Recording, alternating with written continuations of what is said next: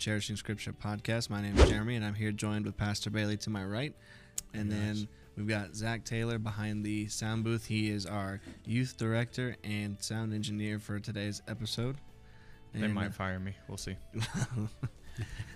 At least alright. for today, he is I'm right. looking for some more volunteer jobs if y'all have any. as as close be- as I've been fired so many times, I think you're doing fine. So. right, but right. last week we covered verse 2 through 5 Mhm. uh, if you've missed that you can go back and check it out on youtube or any of your uh, podcast listening sites um, today we're going to talk about verse 6 but i have got to ask pastor one question Oh boy. where do you get all the stuff that you get out of one verse or one big section like that you know how many times I have read? So we did the, this morning for for you Yeah. guys, it's Sunday for us, but for you guys, it's two Tuesdays from now or Fridays from now. He taught uh, this morning out of First Samuel 25. Yeah. And how many times have we read that passage over and over again through our own devotionals, and have skipped all that? Yeah. How do you do it? Well, I mean, I've done the same thing. I've been guilty of the same thing. It's it's really about just uh, taking it slow and, um, you know, trying to pick up as many tools as and as many resources as you can. Yeah. Other writers, other preachers, possibly if you like listening to audio. Um, uh, you know, just for that one message this morning. I'm uh, counting in my mind here. I'm thinking of at least six volumes. Wow. I didn't read the whole books, but I, I used the resources of about six volumes. And that comes from a big library. You know, I've got a pretty sizable library too. And so, um, Jones Dictionary of Old Testament Names, I had that in my hand this week. Mm. John Phillips, two of John Phillips' books. I had those in my hand this week studying for that sermon. Um, Chuck Swindoll, John MacArthur. There's uh, a host of guys that I read after. Mm. I have my favorites, you know, the ones that really crank my engine for me, and then there's others that I, I'm not, you know, really, uh, um, you know, really dialed in with. But yeah. it's just, uh, it, you know, it helps me. Uh, and so if I'm sitting in my study and I think it's helping me, I'm I'm persuaded that it'll probably be helpful to other people that are listening. And so yeah. It's, it's, like a that personal saying. thing If it. I heard a saying this week where it says if it's if it's stepping on your toes, it probably stepped on the pastor's toes Right. too when he was yeah, studying it. while he was studying it. That's So, exactly yeah, right. my dad always said if I'm up here preaching it to you, that means I've already preached it to myself. That's correct. Yep. And So- it's and it should be that way. Yeah. It So- should be that way. It can't be. A, there can't be a detachment from what they're hearing and what you're preaching. You're you're preaching to everybody in the building, including yourself. Yep. Right. Yeah, and that's true. That's the way a, qualified man should be. Sure. Ezra talked about that he read the he read the rule or he read God's law. He studied it, but not only did he study it and taught it, but he did it himself. Yeah. And Yeah. that's the way Yeah. a, a pastor should Well, what's be. encouraging about a lot of this, you know, is we're seeing guys, you know, like this morning, Brother Waters taught, did a phenomenal he did job. awesome. This mo- this morning and last week. Um, you know, yourself, Jeremy. uh, I've, I've heard you guys, both of you guys, uh, Zach and Jeremy. I've heard you guys preach and teach, and it, it, it looks like that atmosphere in our church of of that that expository atmosphere is kind of spilling over onto everybody. You know, everybody Mhm. seems to be uh, picking up the pace and doing so much better. Uh, uh, it's always been good, but you can tell when guys are getting good, solid training. Yeah, You know, I couldn't so- do. I personally, I had to stop topical. I used to do topical, um, Yeah. because I mean, if you're not a pastor, I realize that like, as me for me personally, it's actually harder for me to plan to preach once than it is to preach two or three times Sure. because then I have to find one passage. right. Uh, but typically, um, for me, I used to be very topical, but looking back and thinking of some of the messages I've done, I'm just like, yeah. Yeah, should have never done that. I wish I could go back and Yeah. erase some. yeah. So I've been but there. there's so much you when you do topical, you pass up so much. Uh, like extra like juice and all Yeah. that stuff that's right there when you Yeah. when it, other if you would have done verse by verse What- you would have gotten it right. One habit that I actually got into, which was Brother Wiley, actually pastor, uh, in hermeneutics. I got into the top, uh, into the habit of if I'm preaching, uh, and I want to preach on something, I'll actually try. If it's a smaller book, I'll read the whole book of the Bible, Oh, yeah. that whole book. Oh, yeah. Or if it's a larger book, I'll try to read the chapters around it. Right. and get the greater context so that Yeah. you're prepared. But it's funny that you started this off, Jeremy, talking about pastor and his preaching, and he talks about the time he spends studying. Uh, because I believe that's actually pretty much where it leaves us in Galatians 6 6 Yeah. this time. Talking about a pastor. Uh, it says in Galatians 6 6, it says, Let him that is taught in the word communicate unto him that teacheth in all good things. Um, and Pastor, you were talking to us a little bit. That word communicate, what exactly does it mean in the Greek? It's all about financial communication. Uh, it is literally um, a, verse that is teaching. This is this is Paul's style. He kind of wraps up a few things at the end of his books, and uh, in this particular case, uh, he talks about the parishioner, let you know him that is taught in the word, and then he talks about the preacher, and he says that uh, the parishioner should be willing to financially communicate with him that teaches the word. And he should be able to he should be willing to do that in all good things and Mm. so this is a this is one of those rare verses where the apostle paul gives us a snapshot into the financial aspect of ministry and he teaches us here as well as other verses that a uh, a preacher who is preaching the word is is entitled to the resources of the church Yeah. um, within reason. Of course, we're not talking about you know high-handed. Uh, um, We're not talking about you buying limos with No. the church money. And, no, right. we're not talking about what's it? What's it? Apostle Taylor guy that we saw Yeah. in Bible college at night. You know, uh, yeah, we're not talking about that. But it, there should be a willingness in the congregation to financially communicate with their pastor. If he's giving them, the Apostle Paul in an earlier book would have said it like this: If he is bestowing and giving to you generously in spiritual things, you should be willing to give to him in carnal things. yeah. Mm, Carnal know- things meaning earthly things. right. Yeah, I always make this joke with you, Pastor, and I think that a podcast format would actually be good for us to just ask you and talk about it. But um, I always joke around with you, you know, like, oh, come on, you know, you only work three hours a week, you know, you Yeah. just get up and preach. Yeah. But uh, if you don't Funny. mind, Very um, what I, I I've personally seen it. I've I've seen you up here the the days you're up here. Mm-hmm. Um, I've seen how your schedule looks, and I know that you up here isn't all that that includes. Um, I know that there's been times where you'd come back and you're like, "Oh yeah, I was in a meeting on Monday," and I was like, "Oh well, you're here Wednesday."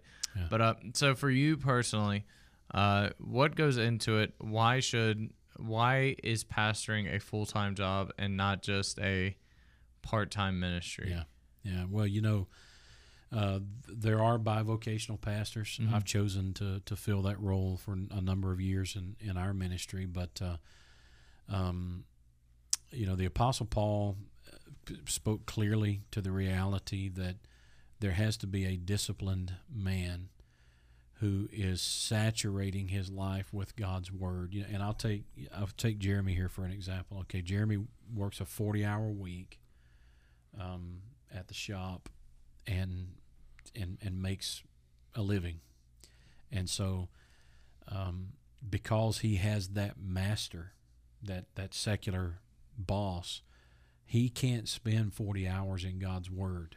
Yeah. Just it's not doable. Right. It's not feasible anyway. So therefore, uh, yeah, our church is filled with men just like that. You know, who have a forty-hour work week, a fifty-hour work week, a sixty-hour work week, and so they're counting on a pastor to spend copious amounts of time in the Scripture. They're counting on that.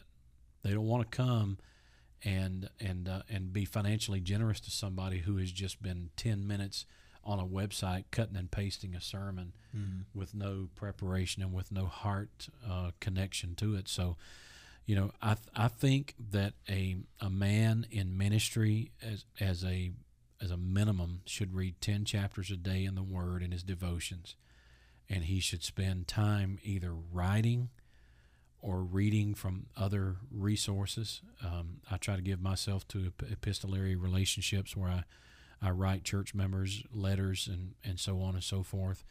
Um, people have received those down through the years and seem to be very appreciative of that. And so, um, uh, you know, one, one way that it could be illustrated is um, you give your mornings to God, you give your afternoons to the church, and you give your evenings to your family. Uh, I've tried to do that. Sometimes that is interrupted. Sometimes that changes a little bit, but that's that's really a good uh, a good way of trying to operate. Um, uh, but you know, if if Jeremy, if you're going to be on your feet forty hours this week, then it doesn't.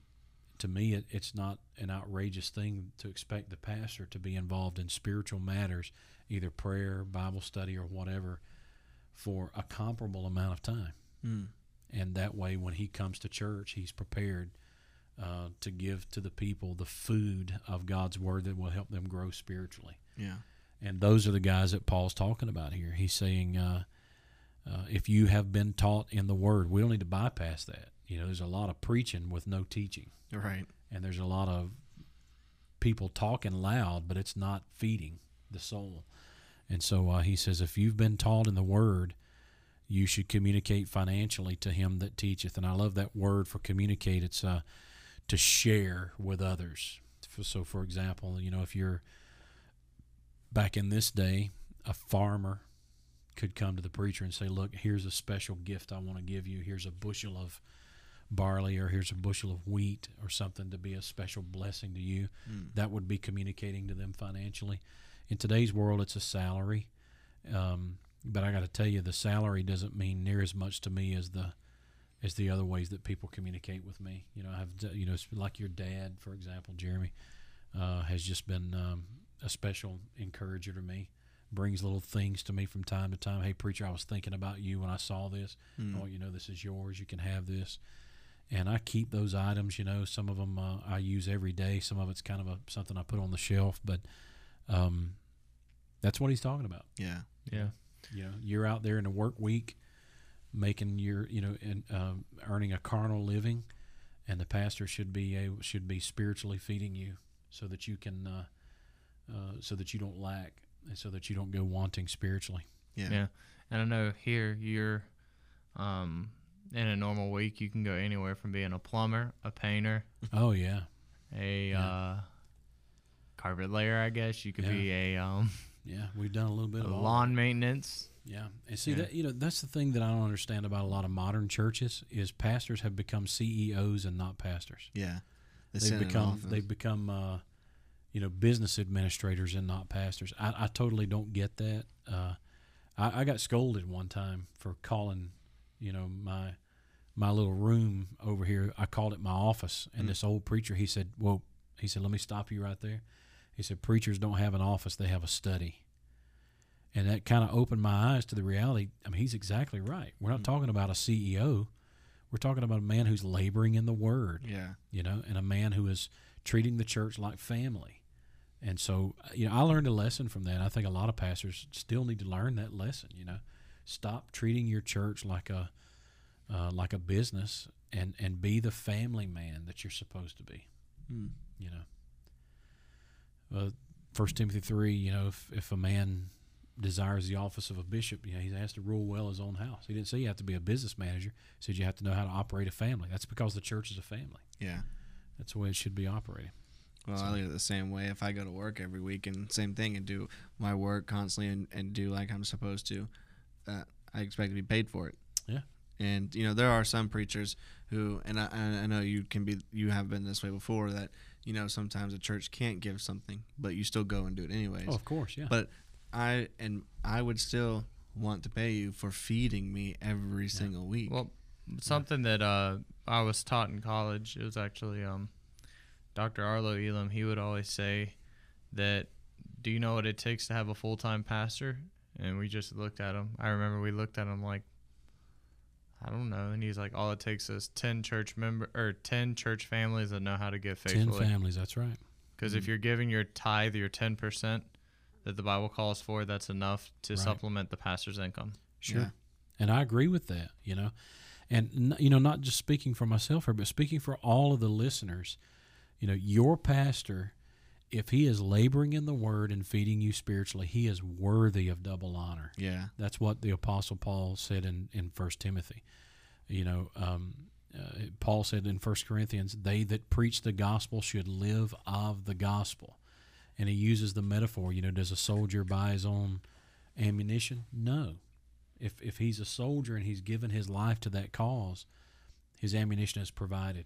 Mm-hmm. His uni- his uniforms are provided. His Right. meals are provided, and so these are just illustrations of different things that a pastor can benefit from.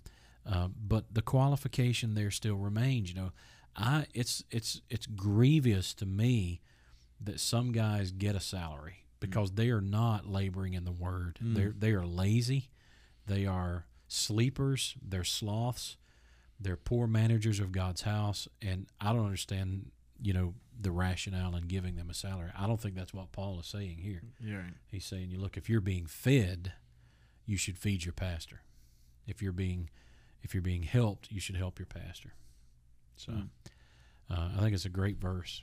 I'm Yeah. glad he threw that in before he closed the book here.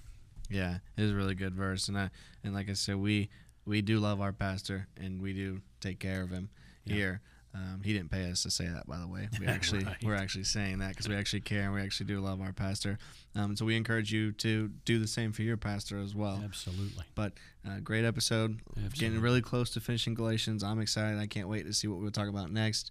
But you can find this video, uh, or listen if you're listening to, you can find it on YouTube or any other app, um, podcast listening sites like Apple or Google. Um, leave us a comment, email us. We'd love to hear from you. Um, we, you know, we've been actually getting a, a few comments from you guys, which has been great. So keep them coming, keep listening, keep uh, sending your sending your comments and likes and all that stuff. And uh, we'll see you on the next episode.